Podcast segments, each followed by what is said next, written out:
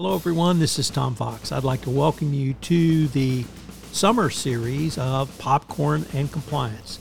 Yes, Tom and Jay Rosen are back to look at the season three of The Mandalorian. All the things you would expect from Tom and Jay in a Popcorn and Compliance episode are with us in this series. Each episode we'll look at the storyline Tom and Jay will discuss some of the highlights for them. I know you'll enjoy this special season of Popcorn and Compliance The Mandalorian. If you're a fan of Star Wars or The Mandalorian, Jay and I would love to hear from you on your thoughts on this special podcast series.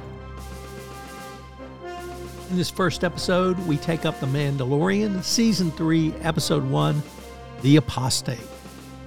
This special podcast series is a production of the Compliance Podcast Network. In this episode, we are reintroduced to the armorer who is forging a new helmet for a foundling who is being accepted into the creed. A ceremony is held where he must vow never to remove his helmet.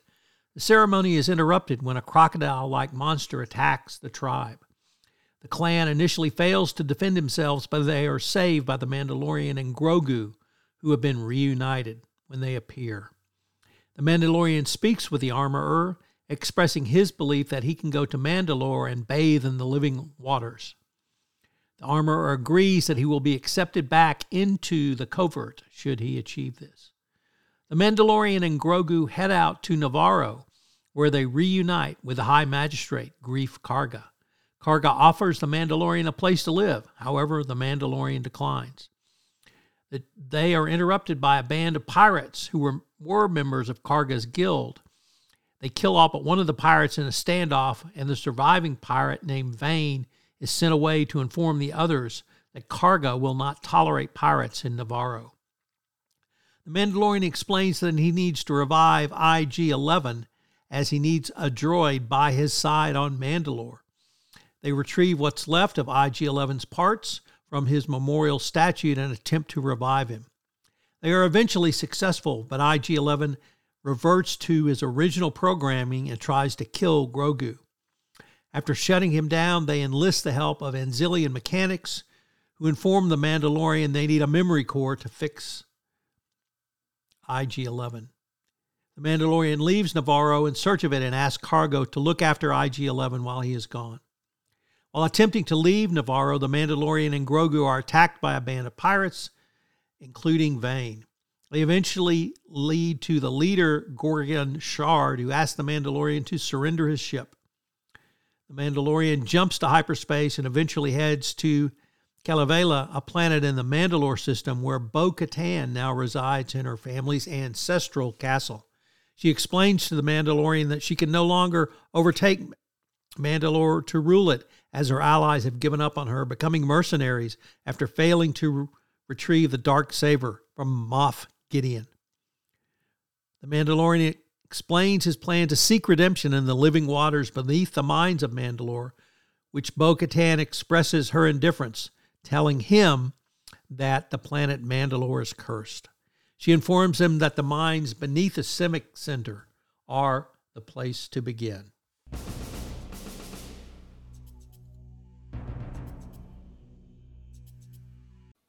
Silent mode is on. Sorry about that. So, Jay, what are your thoughts, or at least some initial thoughts, on the first episode, The Apostate? Thanks, Tom. At first, I was a little bit confused at where we were going because it had been such a long time since it was between seasons two and be- between two and three. So it brought me into my fog. And then when we went through the whole bit about him having taken his mask off and lost his ability to be a Mandalorian, I think this set things up nicely for the way we were going to go. And initially, I had these flashbacks to Planet of the Apes when I was growing up, and they made a series based on the movies. And uh, they were lame, the makeup was really not there, but they had certain respects to like a Star Wars movie that you had the whole anthology nature. So with us being set up that Mando needs to go back, bathe in the waters, and try to get himself back into the good graces of the Mandalorian, I had a feeling that we were going to be starting off as like this journey. And I was really curious about where it was going to go. Yes. And we do have a journey indeed.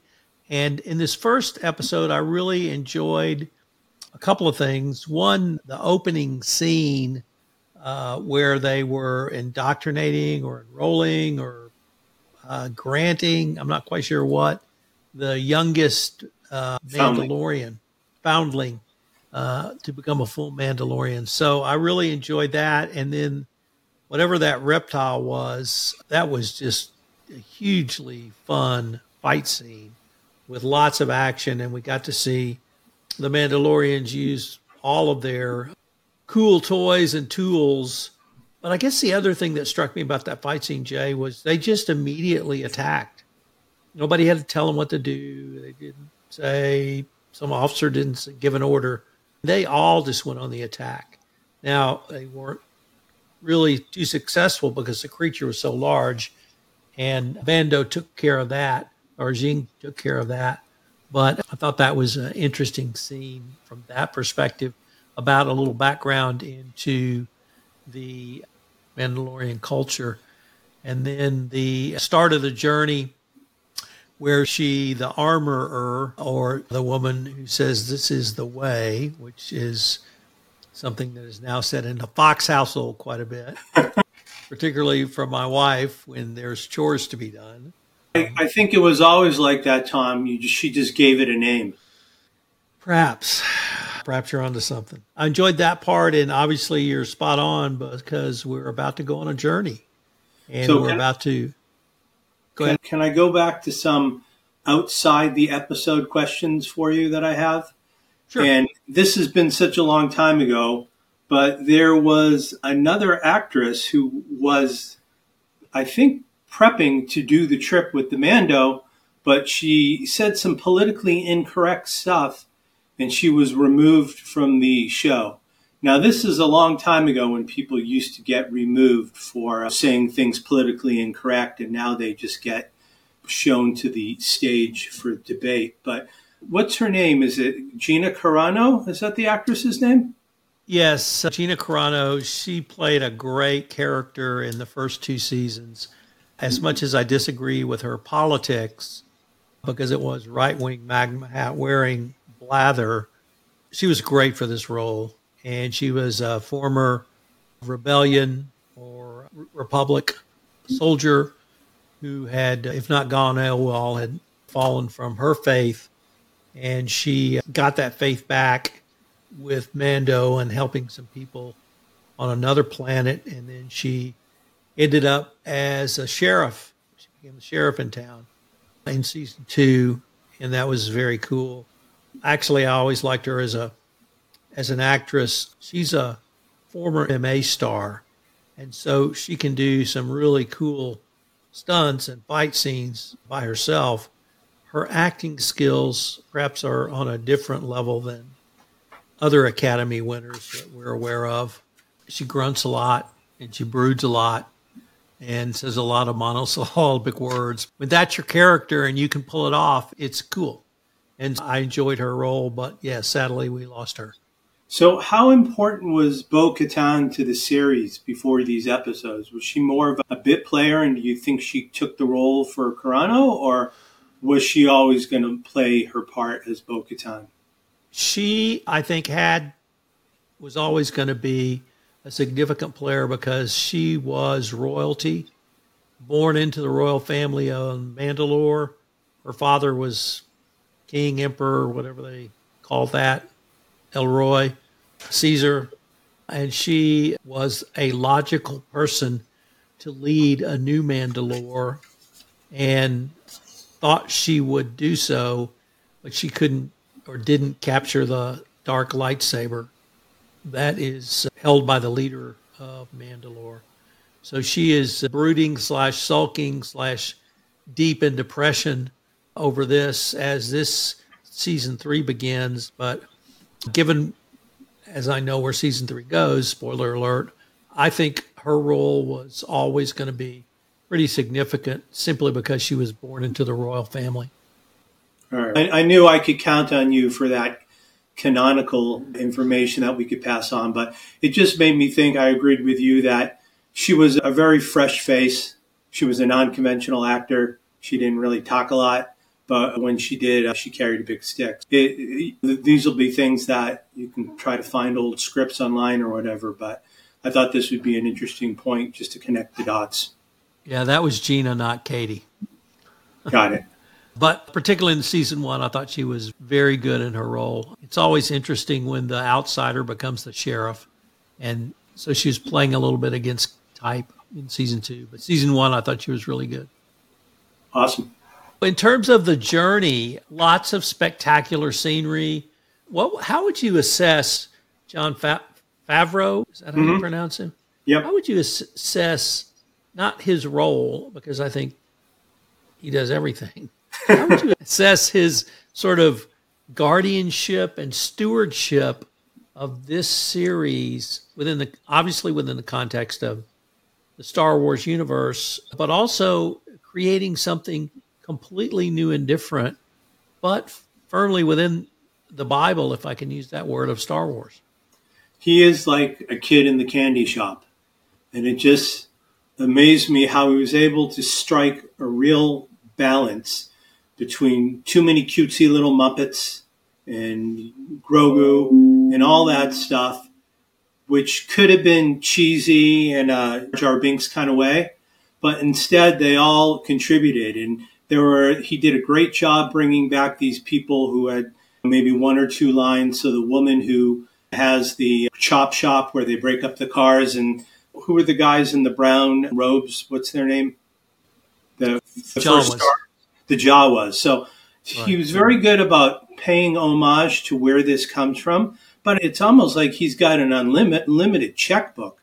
All those special effects, all those fights, when you're talking about when we get to the last two fights, those are just blowouts. I would love to see the budgets. And yes, a lot of it shot in front of a blue screen, but still to have these different adventures that he has to go up against and to create them it seems like he had a, blank canvas and was very good. He knows it. He gets the universe. It's almost 20 years ago when Kevin Smith wanted to come in and do Star Wars stuff. I think Kevin was maybe even too much of a fanboy, but Favreau, really from coming out there, coming up on swingers, for him to be given the trust by Lucasfilm to go out and create this universe, I, I think he just kicks ass. So the difficulty I have is the character he played in the MCU, Happy.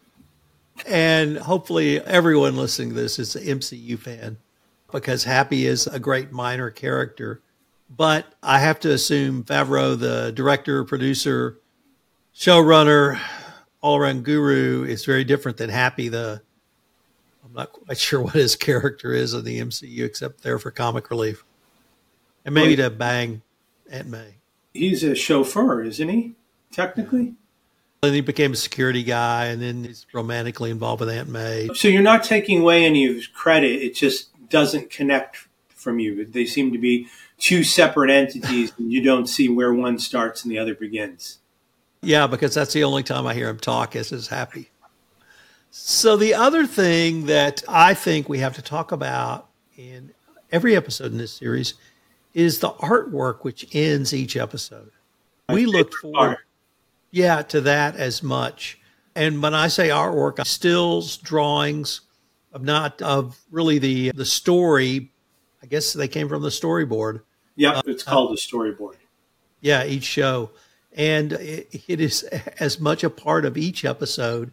I really hope the first time I saw that they were going to put that in a book and collect it and release it as the Mandalorian Mandalorian story, storyboard or whatever they wanted to call it, because I, for one, definitely would have bought it. I understand the house, the Mouse House is having a little bit of financial difficulties, so maybe Kathleen Kennedy and the good people at Lucas Arts or Lucasfilm could put your coffee table book into production.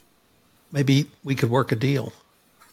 I could do it for them, self-published on Amazon. Yeah, but just to really say I'm totally on board with you, Tom. And I don't know if it's my growing up in the movie industry and liking that stuff, but it just was, it's such a class thing to give credit, first of all, to storyboard artists, but just to look at the kind of fantastical universe that he imagined and then how they brought that to life. So kudos on that as well. So, as part of the journey in this episode, Jay, we get to go to Navarro, where Jean reacquaints himself with the High Magistrate. Apollo and the cool Creed. thing about Apollo Creed, and yes, Carl Weathers in the flesh, he's the High Magistrate of this planet, and we get a little bit of a sense of the structure of this new republic because he is the High Magistrate for a planet that is Navarro, that is on the outer rim and about as far away from civilization as one can be and still be in a relatively civilized part of the galaxy. So it's got some of the growing pains that you would typically see in a frontier city, or if you're familiar with any of the westerns where it's on the frontier.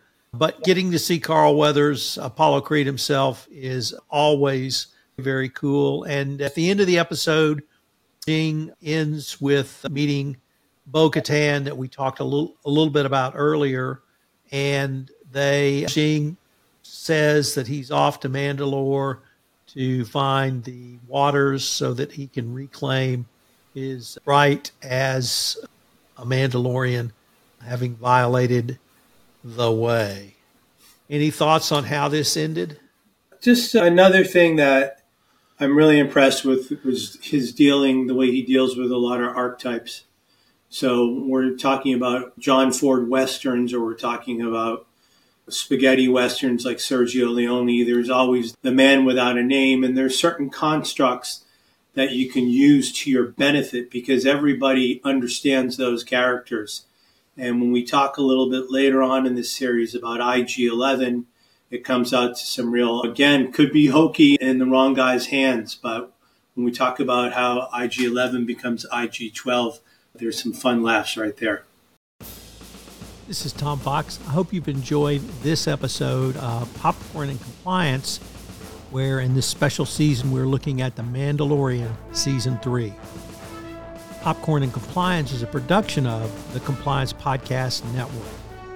If you've enjoyed this podcast, I hope you'll subscribe, rate, and review this podcast wherever great podcasts are listened to. If Jay and I would love to hear from you, if you have any comments, questions, or information you would like to share with us about your feelings, views on The Mandalorian Season 3. Thanks again for listening, and we hope that you will join us again for our next episode of Popcorn and Compliance the Mandalorian Season 3.